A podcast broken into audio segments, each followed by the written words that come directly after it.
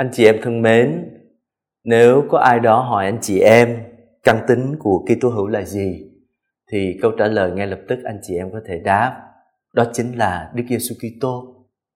Đức Giêsu Kitô là căn tính của tôi nhưng mà là Đức Giêsu Kitô nào? Thưa là Đức Giêsu Kitô trong tương quan với Thiên Chúa là Cha và Ngài là con Thiên Chúa. Đức Giêsu Kitô xuống thế làm người, chết và phục sinh đầy tràn thánh thần trong tương quan với Chúa Thánh Thần và lợi Đức Giêsu Kitô trong tương quan với hội thánh của Ngài và hội thánh chính là thân mình của Ngài. Cho nên chúng ta có thể nói rằng căn tính Kitô hữu của chúng ta chính là Đức Giêsu Kitô và nhờ ở trong người mà chúng ta ở trong tương quan với Thiên Chúa là Cha, chúng ta được làm con. Nhờ ở trong người mà chúng ta lãnh nhận sự sống của Thiên Chúa, tình yêu của Thiên Chúa chính là Thánh Thần. Nhờ ở trong người mà chúng ta được nên một với nhau trong một thân mình của người là hội thánh.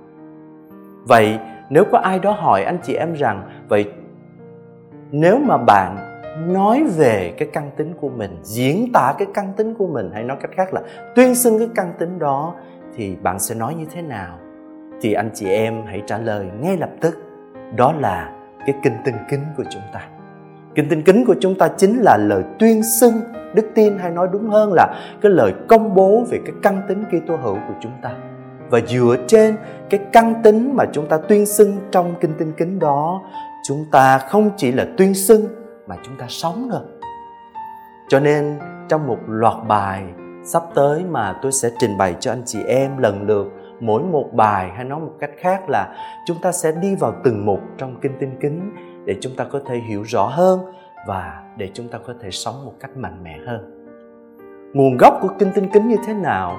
Thì trong truyền thống của hội thánh, gọi kinh tinh kính là symbolum apostolicum symbolum apostolicum chúng ta có thể dịch là tín biểu các tông đồ, là tóm tắt những cái nền tảng học thuyết căn bản của Kitô giáo. Và tương truyền rằng, thưa anh chị em, sau khi Chúa Giêsu Kitô về trời thì 12 tông đồ bắt đầu ra đi loan báo tin mừng và các ngài mới nói với nhau rằng, bây giờ chúng ta ra đi loan báo tin mừng, vậy thì chúng ta sẽ nói về cái đức tin của chúng ta như thế nào, chúng ta giúp cho người Kitô hữu sống căn tính của mình như thế nào. Thì ngay lập tức Phêrô đứng lên và bắt đầu tuyên xưng đức tin. Tôi tin vào một Thiên Chúa là Cha toàn năng, đấng tạo thành trời đất, muôn vật hữu hình và vô hình sau đó là Andre lại đọc tiếp tôi tin vào Đức Giêsu Kitô con một duy nhất của Thiên Chúa Chúa chúng ta. Và thế là từng tông đồ một đứng lên và đọc. Và thế là chúng ta có 12 mục trở thành 12 mục trong cái tín biểu các tông đồ hay chúng ta gọi là kinh tinh kính các tông đồ. Cái chữ symbolum hay chúng ta gọi là symbolon đó, symbolos đó, thưa anh chị em có nghĩa là đặt chung lại có nghĩa là kết lại gắn lại những gì mà nó tách rời, hay nó cũng có nghĩa là nhận biết, nhận dạng. Cho nên ở trong tiếng anh chúng ta hay gọi là identification hay là chúng ta gọi là cái id thì cái symbolum là cái symbol, là cái dấu, là cái id là cái nhận dạng mà khi một người Kitô hữu đọc lên tuyên xưng thì ngay lập tức cái người mà có cùng một cái ID đó có cùng một cái lời tuyên xưng đó nhận ra rằng chúng ta có cùng một đức tin, chúng ta có cùng một phép rửa, chúng ta có cùng một Thiên Chúa là Cha và chúng ta có cùng một Đức Chúa đấng cứu độ chúng ta là Đức Giêsu Kitô. Rồi cái chữ mà tuyên xưng nó có nghĩa là gì thưa anh chị em? Cái chữ tuyên xưng đó, cái nghĩa đầu tiên của nó là xưng thú. Ví dụ như anh chị em xưng thú tội lỗi của mình nhưng mà cái nghĩa tuyên xưng đó nó còn một cái nghĩa thứ hai hay hơn nữa đó là lời ngợi khen là chúc tụng. Cho nên khi anh chị em mà tuyên xưng đức tin của mình đó là anh chị em không chỉ là công bố cho mọi người biết mà chúng ta còn ngợi khen Chúa, chúc tụng Chúa và một cách dõng dạc chúng ta nói cho cả thế giới biết một cách hãnh diện về cái căn tính của mình. Và cái chữ tuyên xưng đó thưa anh chị em nó còn có một cái nghĩa thứ ba nữa đó là làm chứng cho nên khi tuy tôi tuyên xưng đức tin, có nghĩa là tôi công bố, có nghĩa là tôi đang ca ngợi chúc tụng chúa về tất cả những kỳ công mà chúa làm và tôi xác tín và tôi tuyên xưng. Và không chỉ thế mà tôi còn dám sống, dám chết, dám thí mạng của mình để làm chứng cho đức tin của mình cho nên, cái chữ tuyên xưng đức tin đó, thưa anh chị em, nó không chỉ là trên môi miệng chúng ta đọc, chúng ta nói, mà nó là một lời công bố với tất cả niềm vui, với tất cả lời ngợi khen chúc tụng Chúa, với tất cả cái sự hãnh diện của một Kitô hữu, nói về cái căn tính của mình. Và căn tính đó không gì khác hơn, không ai khác hơn chính là Đức Giêsu Kitô. Và chúng ta nhận ra rằng chúng ta thuộc về Ngài chúng ta nhận ra rằng chúng ta là con của Đức Chúa Trời. Chúng ta là anh chị em với nhau trong gia đình hội thánh. Thánh công đồng với các căn hai và một cách đặc biệt nếu anh chị em đọc sách giáo lý hội thánh công giáo, anh chị em sẽ thấy rất là rõ. Giáo lý của chúng ta dạy cho chúng ta rằng con người có nơi mình từ trái tim của mình. Một cái sự khao khát thiên chúa. Nói một cách khác là cái lòng khao khát thiên chúa đó được khắc ghi vào trong trái tim con người lý do là gì? Thứ nhất là bởi vì con người được dựng nên theo hình ảnh của thiên chúa, cho nên con người hướng về thiên chúa. Và khi dựng con người theo hình ảnh của thiên chúa đó, thì thiên chúa đã đặt để hình ảnh của ngài nơi con người. Cho nên con người được thiên chúa lôi kéo đến với ngài. Và chỉ nơi Thiên Chúa và chỉ trong Thiên Chúa, con người mới tìm gặp được chân lý và hạnh phúc đích thực của mình. Cho nên Thánh Công đồng Vatican II viết như thế này. Khía cạnh cao nhất của phẩm giá con người là con người được kêu gọi vào hiệp thông với Thiên Chúa. Ngay từ lúc mới sinh ra, con người đã được mời gọi đối thoại với Thiên Chúa. Khi nói đến phẩm giá của con người có nghĩa là nói đến cái cao quý nhất và cái cao quý nhất cái làm nên cái chất người của chúng ta là gì? Đó là được hiệp thông với thiên chúa. Tại sao vậy thưa anh chị em? Bởi vì chúng ta là con của ngài. Con cái thì mang lấy hình ảnh của thiên chúa, mang lấy hình ảnh của cha mình. Cho nên tất cả mọi người, thưa anh chị em, tất cả chúng ta đều cùng một thân phận, đều cùng một phẩm giá, đều cùng là hình ảnh của thiên chúa, đều cùng là con của thiên chúa. Và cái đức tin của chúng ta nói cho chúng ta biết rằng cái căn tính của chúng ta nó nằm ở đây đó. Cho nên chỉ nơi thiên chúa, chúng ta mới thật sự tìm được cái chân lý đích thực và cũng chỉ nơi thiên chúa chúng ta mới thật sự hạnh phúc cho nên đức tin không phải là cái gì đó thêm vào, thưa anh chị em, mà đức tin là cái làm cho tôi trở nên người hơn, làm cho tôi sống một cách viên mãn và phát triển tôi một cách đầy tràn như là đấng tạo hóa đã muốn tôi giáo lý hội thánh công giáo lại nhắc cho chúng ta biết rằng đức tin nó không phải là công trình của con người, mà đức tin là một ơn ban của Chúa. Chúng ta nhớ lời tuyên xưng đức tin của Thánh Phêrô. Khi mà Thánh Phêrô tuyên xưng Đức Giêsu Kitô là con Thiên Chúa hàng sống, thì Chúa Giêsu Kitô nói với Thánh Phêrô rằng, không phải là huyết nhục mà khải cho anh điều đó, nhưng là cha của thầy đấng người trên trời cho nên, chúng ta không thể làm nên đức tin, mà chúng ta đón nhận đức tin như là một ân ban thiên chúa tuy nhiên, thưa anh chị em đức tin lại là một hành vi nhân linh. Có nghĩa là khi chúng ta đón nhận đó thì chúng ta đáp lại như thế nào? Nói một cách khác, chúng ta mở ra. Chúng ta đón nhận đức tin đó, chúng ta mở ra với tất cả sự tự do và lý trí của mình. Chúng ta đáp lại.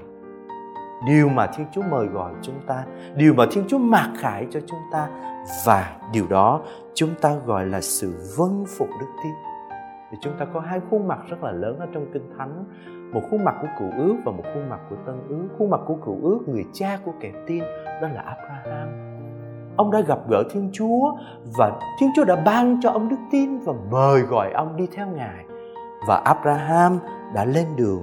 Cho nên trong thư Hebrew viết như thế này, nhờ tin mà ông Abraham đã vâng nghe tiếng Chúa gọi mà đi đến một nơi mà ông sẽ được lãnh nhận làm gia nghiệp và ông đã ra đi mà không biết mình đi đâu. Cho nên thưa anh chị em, đức tin là một sự đáp trả, đón nhận và đáp trả. Và sự đáp trả đó không phải là một sự đáp trả với cá nhân một mình mình đi. Một mình mình làm, nhưng mình ý thức rằng kể từ đây tôi không còn là một mình nữa mà là tôi đang với đấng mà tôi tin vào. Giống như Đức Maria vậy khuôn mặt của người tin, của kẻ tin ở trong Tân Ước. Bà Elizabeth rất tuyệt vời khi chúc tụng mẹ rằng em thật có phúc vì đã tin rằng Chúa sẽ thực hiện những gì Ngài đã nói với em. Đức Giáo Hoàng Benedicto thứ 16 Ngài giải nghĩa như thế này, thưa anh chị em. Mỗi người chúng ta có một cái ego, nói theo tiếng Latin là cái tôi của mình. và cái tôi đó là cái tôi nào thưa là cái tôi xác thịt này, cái tôi máu huyết này, cái tôi mà nó làm nên cái con người của tôi đây nhưng mà nơi đây tất cả những gì mà tôi đang có đó tôi đang kinh nghiệm đó, nó có giới hạn, nó có cái tốt, nó có cái xấu, nó có cái khao khát thẳm sâu mà tôi không bao giờ thỏa với chính tôi. Cho nên cái ego đó, nó cần có một cuộc hành trình. Và hành trình nó là gì? Một cuộc hành trình biến đổi hay chúng ta gọi là một cuộc hành trình hoán cải để từ cái ego đó chúng ta trở thành credo. Credo có nghĩa là tôi tin trong tiếng latin cho nên anh chị em thấy cái ngôn ngữ rất là hay, từ ego trở thành credo, từ cái tôi bây giờ trở thành cái tôi tin. Và cái tôi tin là cái tôi nào? Thưa là cái tôi bước vào trong tương quan với thiên chúa. Tôi tin vào một thiên chúa. Tôi bước vào tương quan với ngài. Tôi đi từ cái giới hạn của tôi đi vào cái giới vô hạn. Đi từ cái xác thịt của tôi đi vào cái thần khí. Đi từ cái con người máu huyết này vào trong cái tương quan toàn thể, tương quan với đấng là thiên chúa. Cho nên, cái tôi tin trở thành một cái tôi mới, một cái tôi toàn thể và tháp nhập tôi vào trong chính thiên chúa, tôi đi vào trong tương quan với thiên chúa, tôi ngụp lặng trong ngài và tôi và ngài. Là một cho nên đức tin thưa anh chị em nó không phải là lời tuyên xưng đơn thuần trên môi miệng, mà đức tin là một cuộc hoán cải, một cuộc biến đổi, một cuộc siêu việt hóa làm cho chúng ta trở thành một con người mới, một cái tôi mới. Cho nên chúng ta có thể nói rằng tin thì đồng nghĩa với metanoia, tin thì đồng nghĩa với hoán cải. Thưa anh chị em à, cách đây không lâu tôi có quen với một bạn bạn trẻ. Bạn ấy không có đạo. Bạn ấy có một cái kinh nghiệm rất là đặc biệt đó là một lần kia bạn ấy đi trên đường đi làm và dừng lại trước đèn xanh đèn đỏ. Thì à, xa xa đối diện ở bên kia đường là một tòa nhà và ở lan can của tòa nhà đó bạn bắt gặp được bức tượng của Chúa Giêsu. Và cứ ngày nào cũng vậy đến nơi đó khi bạn dừng đèn đỏ thì bạn lại nhìn sang bên kia đường và bạn nhìn vào cái tượng của Chúa Giêsu và bạn ấy nói rằng nó có một cái gì đó nó rất là lôi cuốn con. Và một lần kia con quyết định là con chạy đến gần cái ngôi nhà đó và con nhìn. Và khi con nhìn lên cái bức tượng đó, con thấy giống như là Chúa đang nhìn con vậy và con quyết định là con phải đi tìm tìm những cái bức tượng của ngài. Thế là con đi hết nhà thờ này sang nhà thờ khác và con đi rất là nhiều nhà thờ. Rồi con đến tất cả những nơi ảnh tượng nữa. Và con cứ tìm, con cứ thích nhìn vào cái khuôn mặt của Chúa Giêsu và cho đến một ngày kia, bạn ấy đến dòng Chúa Cứu Thế và bạn ấy bắt gặp bức tượng của Chúa Giêsu cứu thế mà anh chị em nào khi đến nhà dòng quen thuộc thì sẽ thấy một bức tượng rất là lớn. Chúa đứng giăng tay và bạn ấy nói rằng, con nhìn Chúa say sưa và giống như Chúa đang nói với con vậy. Và có một điều mà bây giờ con mới nói với cha đó là, con đã gặp Ngài. Con đã gặp Ngài rất là nhiều lần ở trong giấc mơ và bây giờ con đã gặp được cái bức tượng của Ngài ở bên ngoài mà nó giống như vậy. Và kể từ đó thì bạn ấy bắt đầu cầu nguyện. Và bạn ấy xin tôi giúp nhưng mà nói thật với anh chị em là tôi chưa kịp giúp thì uh, dịch nó xảy ra. Và bạn ấy đang là một uh, tình nguyện viên giúp ở một bệnh viện giả chiến. Thì cứ lâu lâu một tuần một lần có thể là hai lần một tuần bạn ấy gửi cho tôi một vài lời cầu nguyện của bạn ấy với Chúa Giêsu và bạn ấy xin tôi hướng dẫn.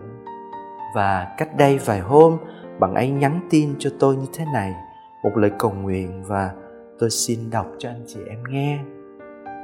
Lạy chúa, hôm nay con đã khóc khi chứng kiến một bạn trẻ giống như con đang cố gắng thở. Bạn ấy như là cá mắc cạn. Con đã thả bạn ấy vào trong ngài như cá lại ở trong nước để bạn ấy được sống. Và ngài đã cho bạn ấy sống thật kỳ diệu sự sống của con người. Ngài còn trên tất cả, ngài là siêu kỳ diệu, vì ngài làm cho sống. Con hứa từ giờ đây sẽ bơi trong ngài. Ngài làm cho con sống.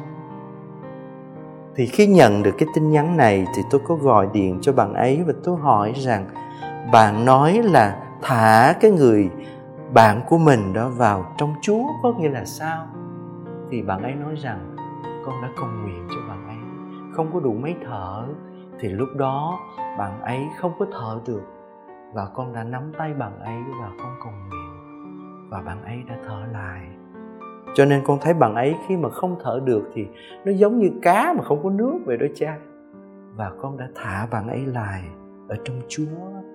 Và con cảm nghiệm được chúa làm cho sống thì tôi mới nói với bạn trẻ rằng không chỉ là chúa làm cho sống đâu bạn mà chúa chính là sự sống của chúng ta. Thưa anh chị em, tin là vậy đó.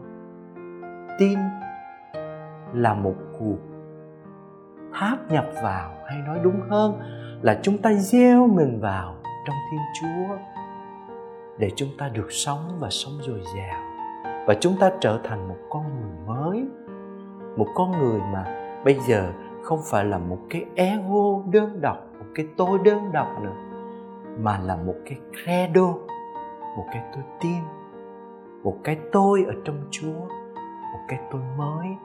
Mà nơi đó không chỉ là tôi có sự sống, mà tôi còn có thể trao ban sự sống đó cho anh chị em của tôi. Xin chúa chúc lành cho